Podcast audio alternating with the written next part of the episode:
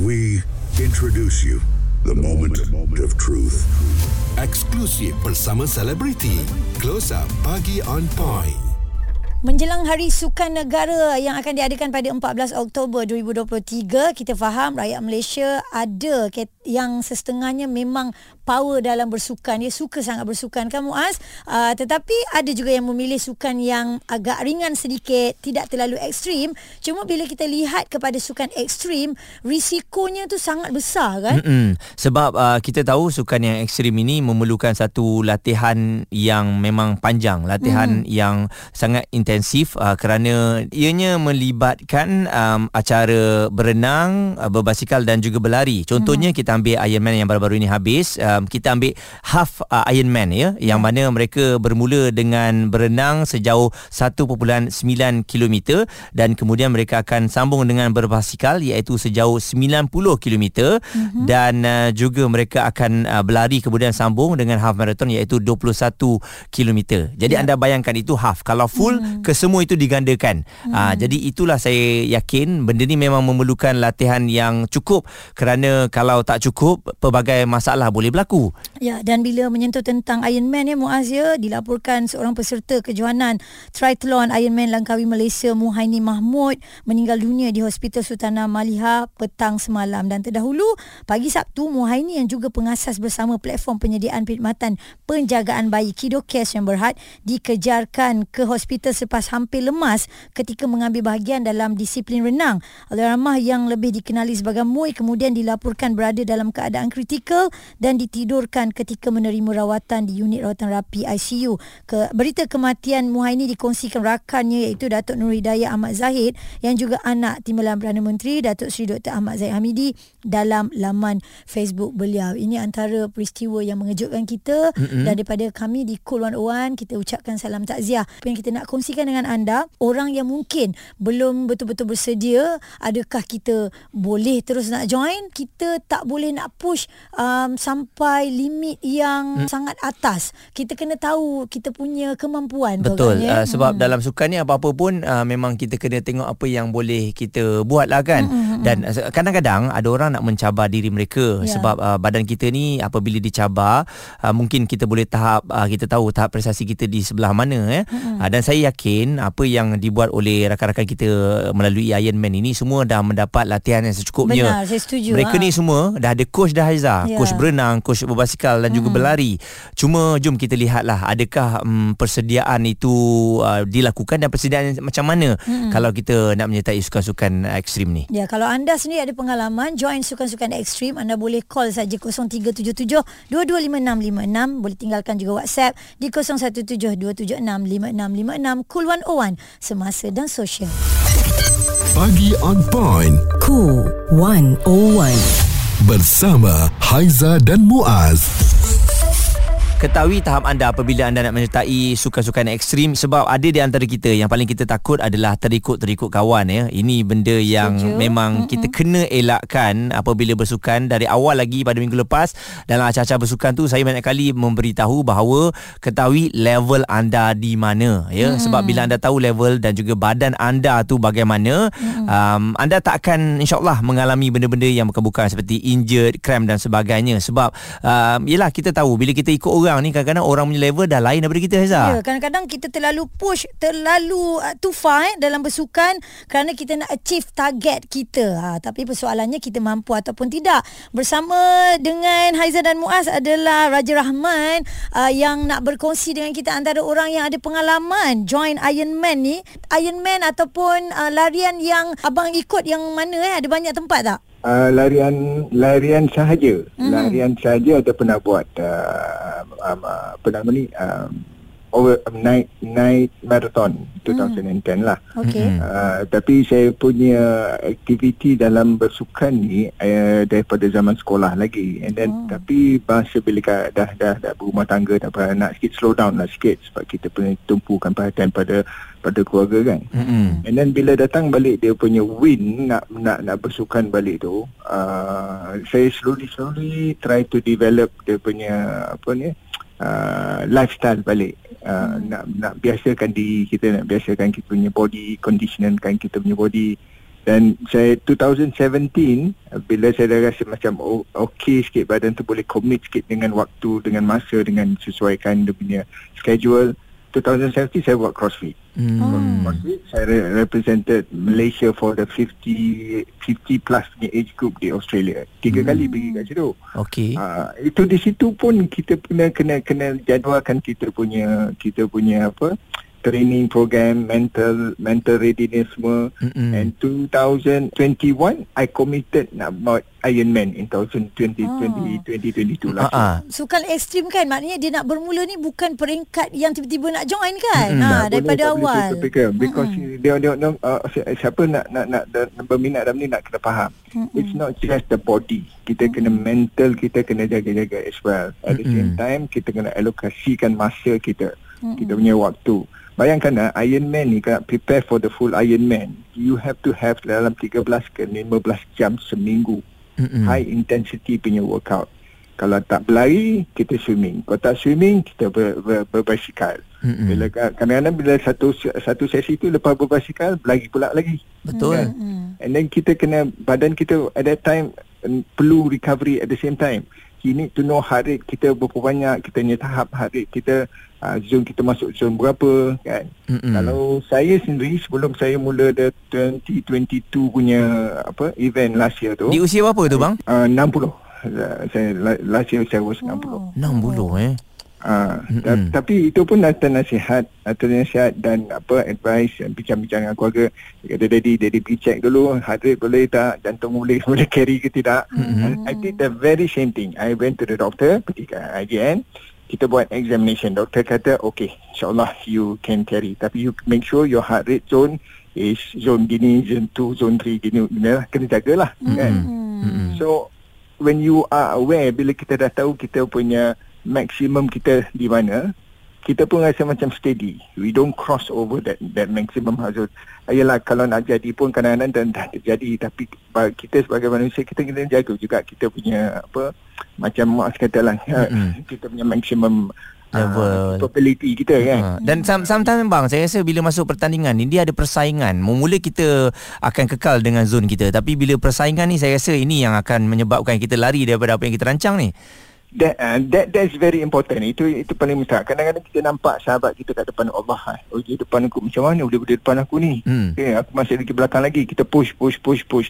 Itu satu-satu dan satunya disiplin yang kita apa kan kena kena jagalah. Mm-mm. Saya kadang-kadang ter, ter, terikut juga nampak macam sahabat kita kat depan tu aku nak dia lah, aku nak uh, cuba potong dia lah. Mm-mm. Tapi itu boleh jadi satu apa kata uh, uh, red flag Mm-mm, bahaya lah boleh Yeah. red, red flag boleh, boleh bahaya that's not your level in the end of the day kita kena jaga juga kita ni nak nak nak nak, kita, macam saya ni saya bukanlah nak podium sangat nak dapat nombor satu nombor dua nombor tiga Mm-mm. tapi saya nak participate nak, nak, nak, Ah. nak, nak, nak menjaga kesihatan Ya. niatnya kita nak jaga kesihatan bukan Betul. nak menyusahkan Betul. Bang, kesihatan kat apa kita ni uh, yang ada di Langkawi ni maknanya abang antara orang yang join juga? Ya ya ya. Ha, jadi selepas insiden yang berlaku ni kan bagaimana acara tu bang? Berjalan dengan lancar? Yelah lemas ni kita orang kita orang tahu about the incident after the event bila kita dah habis uh, event tu baru kita dapat berita yang uh, ada satu insiden uh, itu pun daripada berita-berita daripada orang KL banyak uh, message kepada kami eh apa berlaku apa berlaku Yelah Kita sebab abang satu hari Nak habiskan rutin tu kan Yeah, Ha. yeah, kita tak tahu apa berita. In fact, uh, Ah. rasanya organizer pun dia tak announce masa kita punya event. Dia, dia tak nak ganggu peserta-peserta lain kan. Hmm. Fokus ya. Hmm. Berita-berita yang sedih macam ni. Sedikit nasihat kepada mereka bang yang nak melakukan sukan ekstrim ni. Buat check up dulu. Ya Itu yang paling ramai orang tak buat Betul Be- because apa nama kita ni nak test kita punya level uh, condition uh, uh, luar daripada biasa. Hmm. Heart rate kita ber- luar daripada biasa dan pastikan satu uh, permakanan kita kena jaga dan jangan ignore kita ni ada stres. Ya. Stres mental ni akan menambahkan apa kata beban kepada kita punya jantung at the same time. It's not just the body yang kita akan stres. Baik. Kita punya mental juga akan stres. Mm-mm. Especially yang apa yang bekerja 9 to 5. Hmm. 9 to 5 dia nak selitkan dia punya training waktu bila? Raja Rahman yang berkongsi dengan kita apa yang beliau lakukan mm-hmm. bukan calang-calang latihan sebenarnya Muaz ya. Yep dan Iron Man sudah dua kali tanya kepada abang kita. Perbualan menyeluruh bersama Haiza dan Muaz.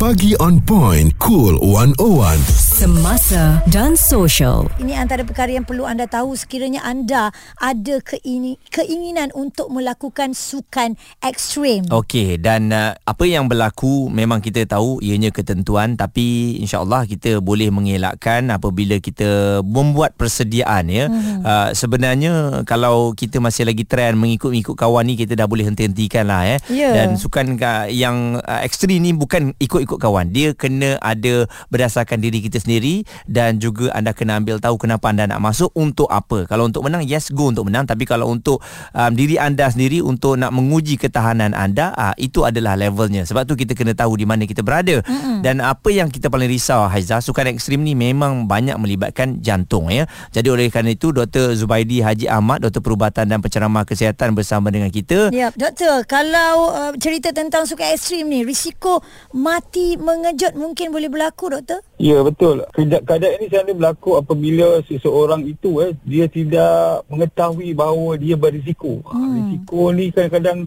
uh, hanya kita ketahui apabila kita membuat pemeriksaan kesihatan. Mm-mm. Sebab tu ada kalanya orang kelihatan fit, orang kelihatan sebelum ni berlari ataupun melakukan aktiviti-aktiviti lasak mm. dan tidak ada apa-apa.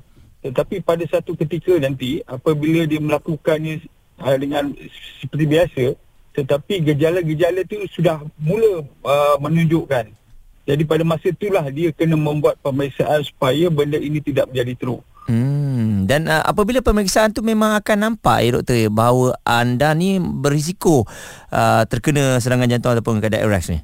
Ya, keadaan ni selalunya disebabkan oleh yang kita katakan sebagai sekatan jantung lah ataupun kita sebut sebagai heart block iaitu apabila signal impulse uh, signal atau impulse daripada uh, elektrik daripada jantung kita ni uh, dia tidak dihantar dengan baik. Hmm. Uh, dia berbeza dengan kita sebut sebagai sumbatan jantung, sumbatan saluran darah yang boleh menyebabkan serangan sakit jantung. Hmm. Yang itu disebabkan oleh deposisi, deposisi ataupun uh, mendakkan kolesterol dalam salur darah yang ini disebabkan oleh kita punya elektrik eh jantung kita tu ada ada elektrik sebenarnya kita panggil direct current sebenarnya yang itu apabila dia uh, terhenti ataupun terganggu dia boleh menyebabkan akhirnya heart block dan heart uh, uh, cardiac arrest akhirnya hmm. sebab tu apabila tahap satu ni uh, Muaz dan uh, dia sebenarnya kita tidak perasan Cuma mm-hmm. apabila kita dapat buat pemeriksaan kesihatan ni baru doktor cakap eh ada ada masalah sedikit lah ni. Mm. Ha, contoh eh heart block type 1.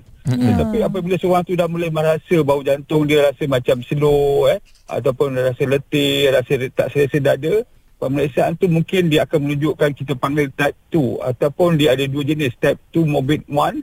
ataupun type 2 morbid morbid 2. Yang teruk sekali yang morbid 2 lah dia dah rasa betul-betul tak selesa. Yeah. Yang paling bahaya sekali adalah type 3 yang kadang-kadang tu memang akhirnya bila dia membuatkan pekerjaan ataupun latihan yang terlalu ekstrim, mm-hmm. dia boleh menyebabkan tiba-tiba heart uh, cardiac arrest ni. Ja, Okey uh, doktor.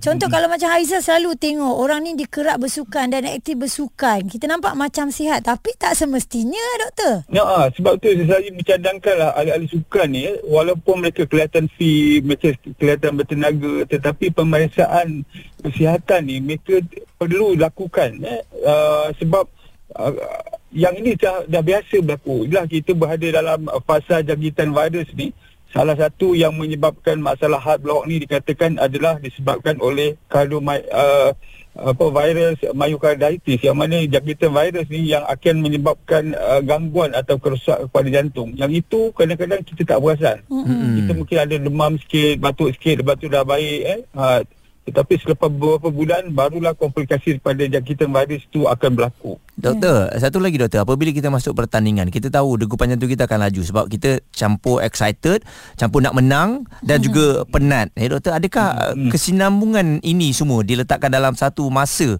yang boleh menyebabkan serangan jantung tiba-tiba doktor? Walaupun uh, dah check tak ada sakit. Okey, settle tak ada masalah.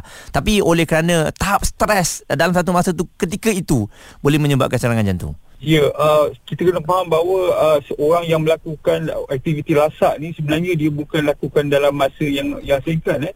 Persediaan tu mungkin dah dilakukan beberapa beberapa bulan. Mm-hmm. Mungkin uh, jangka masa itu stres yang lama tu boleh menyebabkan kita punya jantung nanti yang orang cakap tu mungkin pada mulanya hmm. dalam keadaan yang uh, yang yang sihat tetapi akhirnya apabila stres tu terlampau kuat dia akan menyebabkan uh, jantung kita dah mula bermasalah sebab yeah. tu uh, bila tidak ada rehat tidak ada pemantauan tidak ada nasihat atau konsultasi daripada doktor ni kadang-kadang kita tak tak menyangka bahawa benda yang kita buat tu sebenarnya membahayakan diri kita. Hmm.